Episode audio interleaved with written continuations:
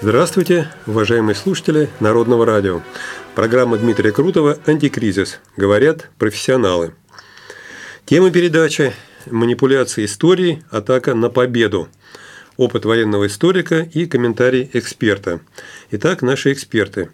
Юрий Викторович Рубцов, российский историк, полковник запаса, доктор исторических наук, профессор военного университета Министерства обороны Российской Федерации – академик Академии военных наук, член Международной ассоциации историков Второй мировой войны, а также автор более 100 научных публикаций. Здравствуйте, Юрий Викторович. Добрый день. И Елена Кеслер, эксперт в области манипулирования общественным сознанием, специалист по креативной рекламе, лектор и спикер круглых столов делового клуба «Профессионалы», лауреат национальной премии по рекламе. Здравствуйте, Елена. Здравствуйте. Итак, э, тема э, понятна, вопрос касается истории, но он также очень близко связан и с современностью. Дело в том, что э, следя за политическими новостями в стране, мы постоянно обнаруживаем в политических дискуссиях, которые происходят сейчас в нашей прессе, в нашем обществе, ссылки на вопросы истории, в первую очередь на историю Великой Отечественной войны. Ну и в этой связи нам, конечно, хочется поговорить о э, реальных исторических фактах, ну а также и э, э, тому факту, что существуют попытки фальсификации этой истории, с какой целью они делаются и э, как это происходит. Ну и попробуем частично связать это с современным э, вопросом, как э, это используется в актуальной современной политике. Ну а Елена, как специалист и эксперт в области манипуляции общественным сознанием, попробует нам пояснить, насколько можно глобально изменить общественное мнение э, в отношении вот, общественного сознания. Ну вот и на примере все это мы будем рассматривать именно Великой Отечественной войны и нашей Великой Победы. Итак, приступим э, к нашим э, вопросам, которые мы запланировали. Мне хотелось бы начать с чего? Вот, уважаемый Юрий Викторович, вы у нас историк. Вы прекрасно знаете положение в нашей исторической науке. Поскольку э, вопросы истории э, постоянно сейчас э, поднимаются в дискуссиях, и существует много статей, выходит много книг, есть и сенсационные материалы на эту тему, и фильмы выходят, и сериалы определенные. Мне бы хотелось вот пояснить, каково состояние все-таки вот исторической науки – в отношении Великой Отечественной войны и победы, которые есть. Вот ваше мнение, потому что я знаю, что вы один из авторов 12-томного вот такой монографии издания на эту тему. Ну вот скажите ваша точка зрения, начните разговор на эту тему, пожалуйста. Я совершенно убежден, что для людей, которые хотели бы сформировать адекватное представление о Великой Отечественной войне, материала достоверного в нашей науке вполне достаточно. Вы упомянули 12-томный фундаментальный труд «Великая Отечественная война» 1941-1945 годы.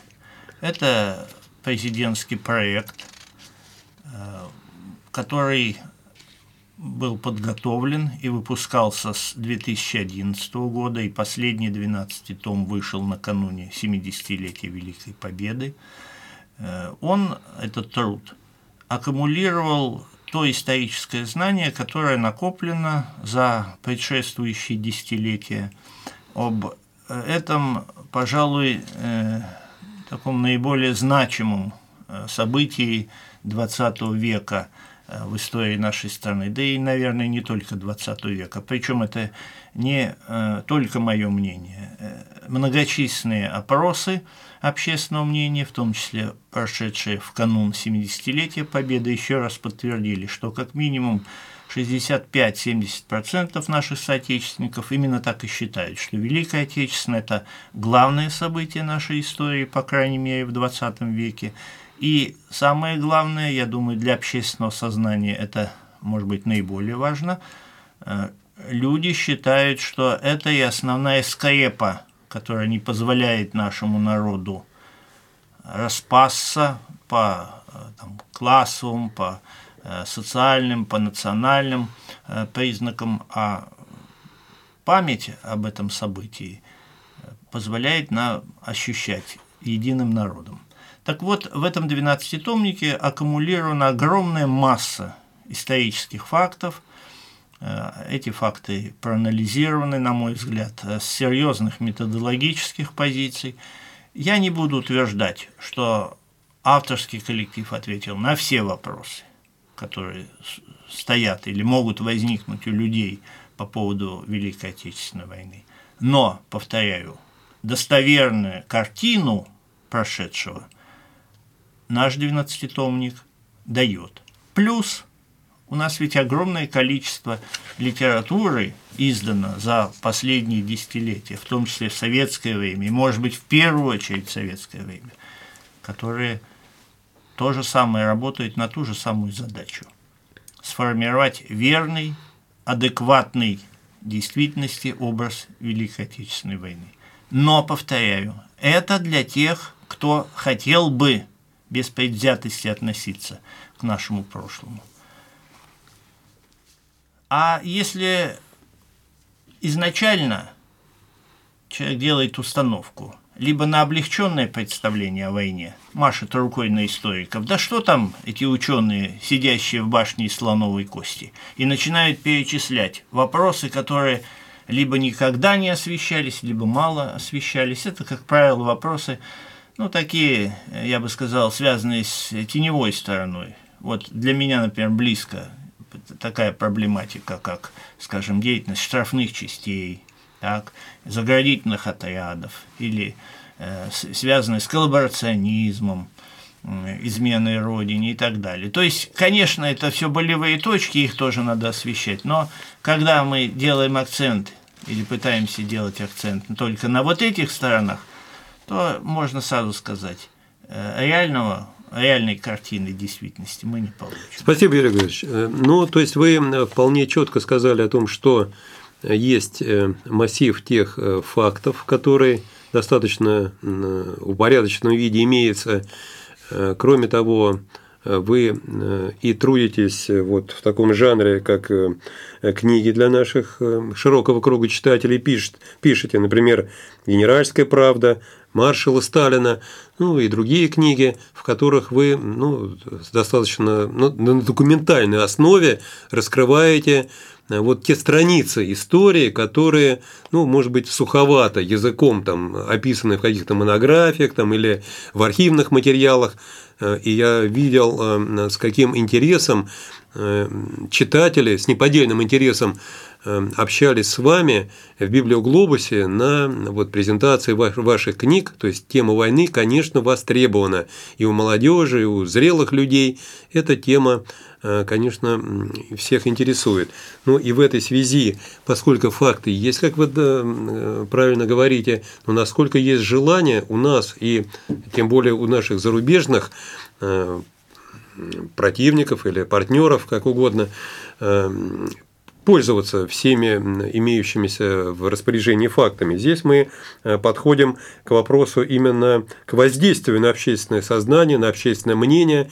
Э, на него я знаю, что можно влиять разными способами. Вот э, как раз Елена Кеслер у нас эксперт в области воздействия на общественное сознание и в области рекламы, и в области вот политических технологий. Вот скажите в этом плане, Э, даже вот применительно вот к современным положениям, насколько вот э, это увязывается и ваше мнение? Начните mm. об этом разговор. Ну, а, к сожалению, любой факт можно преподнести так, чтобы он отвечал вашим целям. Вот Юрий Викторович правильно сказал, что если у людей есть цель преподнести информацию неверно, то он будет этой цели добиваться. А инструментов достаточно много для того, чтобы это сделать. И а, это, с этим мы сталкиваемся, в принципе, на протяжении вообще всей истории. Это не только история Великой Отечественной войны, это и до этого были такие попытки переписать историю. А, естественно, вот эта вот а, тема, которая действительно волнует многих, а, правда, о Великой Отечественной войне, которую сейчас стараются преподнести, иногда в самых неожиданных, с самой неожиданной стороны, она, конечно, очень людей волнует. Наверное, потому что это еще все таки не так давно было, война унесла много жизней, в том числе близких людей. То есть это переживается через внутреннюю эмоцию. Поэтому, собственно, дискуссия такая яркая. Э, преподносит информацию, стараясь э, снизить э, роль Советского Союза в победе над фашизмом. Ну, а ближе, ближе к современности. Вот, например, наши коллеги и да. на той же Украине, как себя ведут в этом плане, в дискуссии между там, Россией и Западом, как они используют эти факты войны? Ну, очень просто они используют. Есть такой метод, метод большой лжи. То есть э, человек считает, что можно приврать, но немного. Поэтому в маленькую ложь скорее не поверит, а поверит в большую, потому что никто не подразумевает, что можно. Ну, то есть такие методы глобально. есть, Елена. Сейчас мы да. тогда вернемся к этим методам. Тогда вот мы попросим тогда Юрия Викторовича, может быть, э, поговорить о тех э, фактах, которые накоплены, которые обсуждаются вот исторические времен войны. Он как историк знает истинную там правду вот и мы как раз попробуем попробуем там, где возможно, прокомментировать, как это э, перекладывается на э, современные, так сказать, там позиции и э, как это используется. Мы можем любой текст разобрать с этой точки зрения. Да, ну вот давайте, Юрий Викторович, просто вернемся от полемики к вопросам, те, которые вот часто возникают и которые вам наверняка задают в дискуссиях, вот вам они все известны, и вы знаете. Вот. Одно из э, широко распространенных и таких попыток э, вот, внедрить в сознание, что единственным, единственным виновником Второй мировой войны назначается Гитлер. Были такие вот наверняка вам вопросы, насколько это так, насколько здесь э, роль других государств вот в данной там, ситуации – Эм, пытается замолчаться, так сказать, вот. Я бы немножко довернул ваш вопрос э, о том, что Гитлер и нацистская Германия являлись непосредственными поджигателями Второй мировой войны, для нашей исторической науки, советской и российской, это вопрос очевидный. Э, фальсификация э, наших оппонентов идет по другой несколько линии. Либо забывается сознательно забывается, что гитлеровский режим был вскормлен прежде всего на деньги американцев и, и британцев. Там капитал э, этих англосаксонский э, просматривается в огромных э, количествах, в огромных объемах и масса фактов для этого – либо вторая сторона фальсификации э, вопроса о том, кто являлся инициатором, поджигателем Второй мировой войны. Здесь пытаются разделить ответственность э, между Гитлером и Сталиным, между нацистской Германией и большевистским Советским Союзом, не, даже не просто разделить, а уравнять ответственность Германии и СССР в развязывании Второй мировой войны. Причем отталкиваются от Советско-Германского пакта о ненападении 23 августа 1939 э, года. Э, мы как-то в одной из передач этого вопроса касались, поэтому я подробно не буду говорить. Скажу только, что фальсификаторы – это в первую очередь, конечно, западные, часть западных историков, не все, но значительная часть, а также подключившиеся к ним э, так называемые специалисты из стран Прибалтики, с той же Украины, э, из Польши ряда других государств, э, либо ранее входивших в социалистический блок, либо даже бывшие советские республики, они пытаются увязать начало войны непосредственно с э, советско-германским пактом, забывая о том, что за год, как минимум за год до этого события, до подписания пакта Молотова-Риббентропа было значительно более серьезное событие. Э, Мюнхенский сговор западной демократии с э, Гитлером и Муссолини, который фактически этот сговор мюнхенский 31 э, августа, 1 сентября 1938 года дал по существу старт экспансии нацистской Германии на восток. Проще говоря, было отдано Чехословакии на заклание э, агрессорам. Так что здесь вот на этом же примере мы уже видим, что э, я поддержу здесь Елену, что есть и большая ложь, а э, э, с, с одной стороны, а есть и какие-то вариации, да, э, попытки как бы э, в, ну, показать, дать такую картину, что мы боремся тоже за правду, не только вы, российские историки, но мы, западные историки, тоже боремся за правду. Но к этой вот общей большой картине как бы какой-то отдельный блок дадим, да? Частичный. И при этом вот. замалчивание да, других фактов. Да, вот э, так что тут вот уже мы методологию потихонечку. Да, я хотела дополнить, что вы сейчас, сейчас секундочку, я вот как раз э, подчеркну то, что вот прозвучал очень важный выбор, то есть считать советско-германский пакт о ненападении первопричиной Второй мировой войны нельзя, забывая о том, что в том же 1938 году Великобритания и Франция подписали с Германией аналогичный пакт. То есть они как бы оказываются здесь ни при чем. Сами по себе пакты – это обычная э, дипломатическая практика. В них ничего нет такого. Э, главное в тех последствиях, которые вызвали вот э, те или иные договоренности. И с этой точки зрения, повторяю, Мюнхенский сговор, безусловно, дал понять Гитлеру, что западные демократии не будут возражать против экспансии нацистской, только если эта экспансия пойдет на восток. И все. Ну, а у нас была необходимость подписать свой факт, правильно? Крайне... Для этого было несколько даже вот позиций, которые вы можете Отечественные историки, указать. Я, я разделяю эту позицию. Э, многие мои коллеги, на мой взгляд, правомерно считают, что э, подписание э, этого пакта с Германией в канун, когда действительно уже все дышало войной.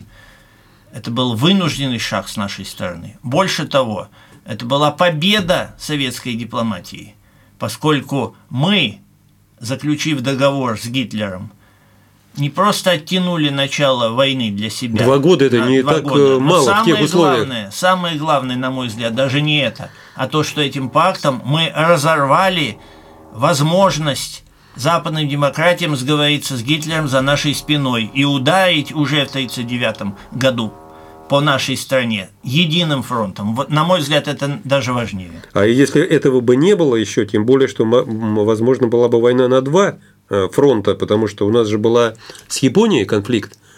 Естественно, тут смыкается два э, фланга э, мировой войны, западный и восточный – именно в, в эти месяцы, э, в августе 1939 года, э, будущий маршал Советского Союза Жуков, командуя группой войск на Халхинголе, одержал победу над японскими войсками, тем самым дал понять японцам, которые действительно были союзниками гитлеровской Германии и Италии, что Спасибо, Виктор Ильич, это очень важно. Э, на силу да, Это очень важно. Условий. Значит, прежде чем мы Елене дадим слово, я mm-hmm. напомню нашим уважаемым слушателям телефон прямого эфира. И э, вы можете звонить и задать нашим э, экспертам конкретный вопрос. Итак, телефон код 495 и телефон 629 08 73.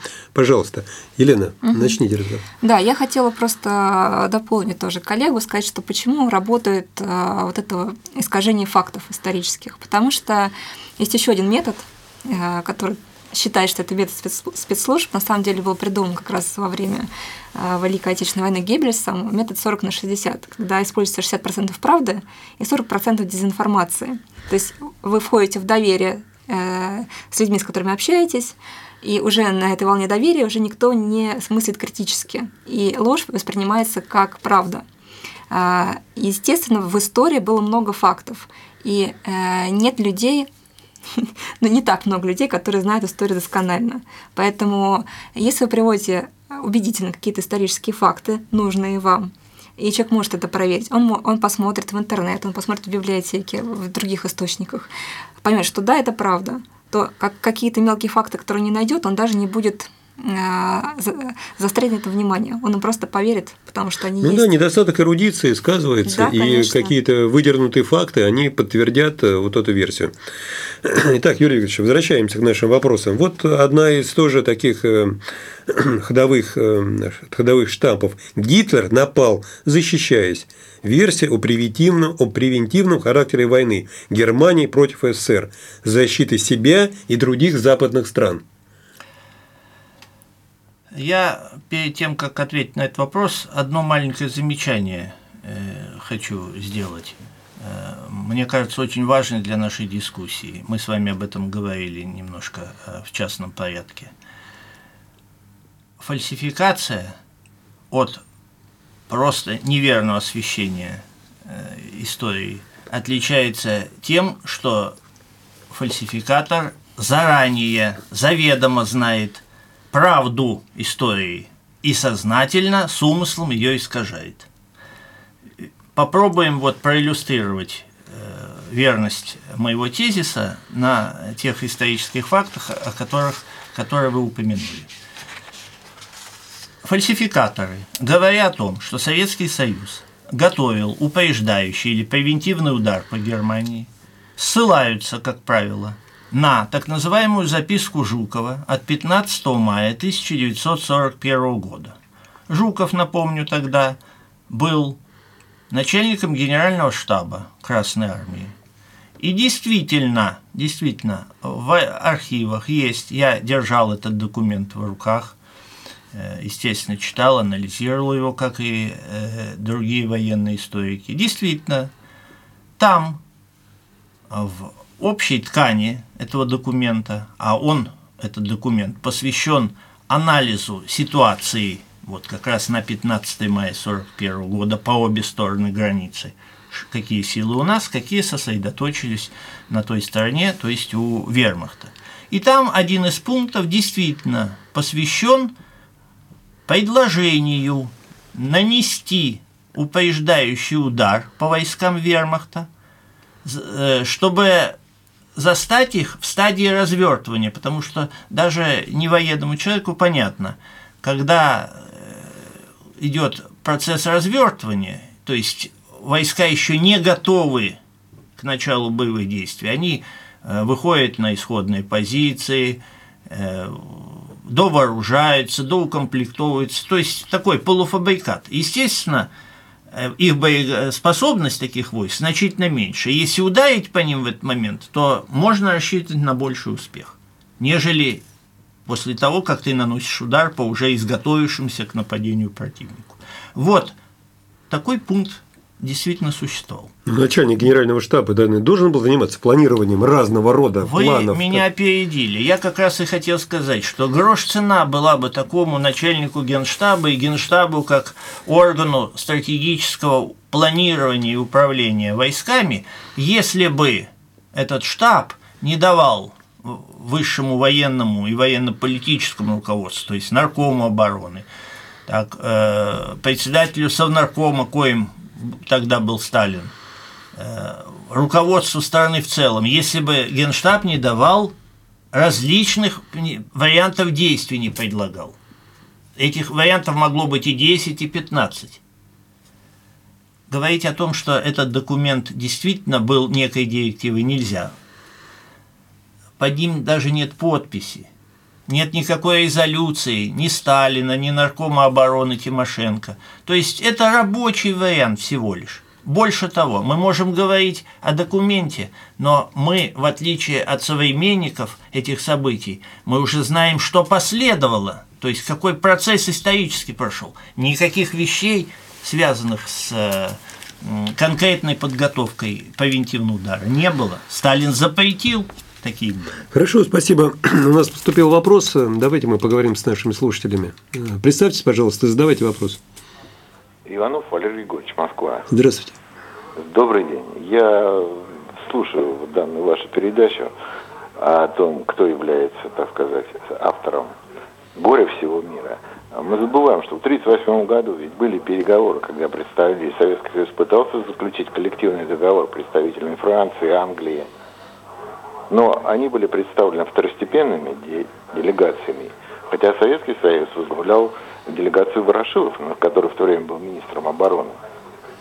Юрий да, я, я поддержу нашего э, слушателя, только немножко его поправлю, что э, непосредственно политические, а потом военные переговоры делегации СССР с одной стороны, Франции и Великобритании с другой, шли э, в 1939 году. И, собственно, э, их крах, отказ наших будущих западных союзников, э, англичан и французов, от конкретной договоренности о создании Э, коалиции, военной коалиции наших трех стран в противовес э, гитлеровской Германии, как раз и вынужден, заставил, вот крах этих переговоров заставил наше руководство дать согласие на приезд в Москву Риббентропа. Ну, то есть э, попытки коллективной безопасности э, никто не отменял. Да, и перекладывать ответственность э, за крах этих переговоров на советскую сторону нет никаких оснований. Действительно, наш слушатель прав.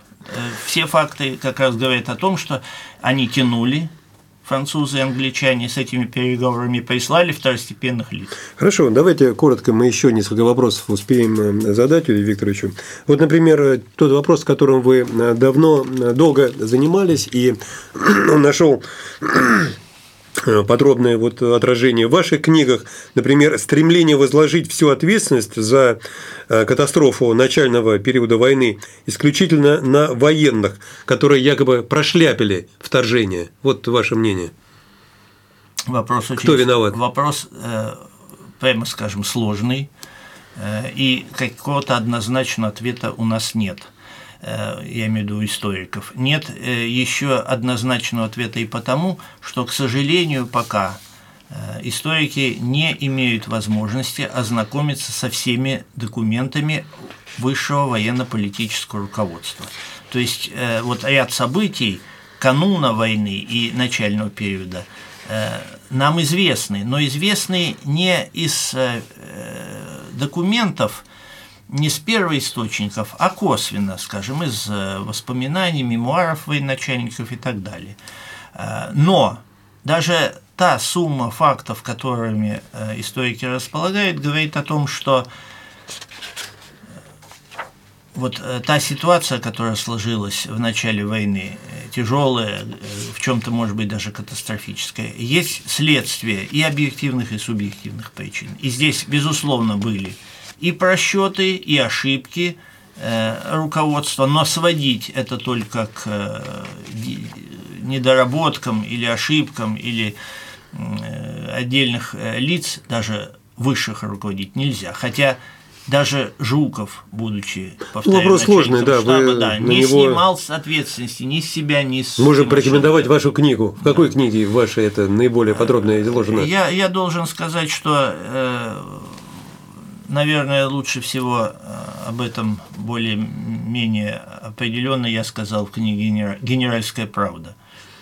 Хорошо, еще вот э, короткий вопрос. Э, ну, сейчас мы к нему вернемся. Елена, вы да, давайте, я пожалуйста. хотела, Дмитрий, на самом деле, вопрос к вам. Мы употребили слово «прошляпили». Вы его, наверное, сами употребили, это так написано, что «прошляпили». Ну, я догадываюсь, о чем вы хотите рассказать. Сказать, вот давайте тогда именно сейчас, потому что у нас время поджимает, и мы, наверное, уже должны наших слушателей именно с существом как бы вот вашего сообщения познакомить.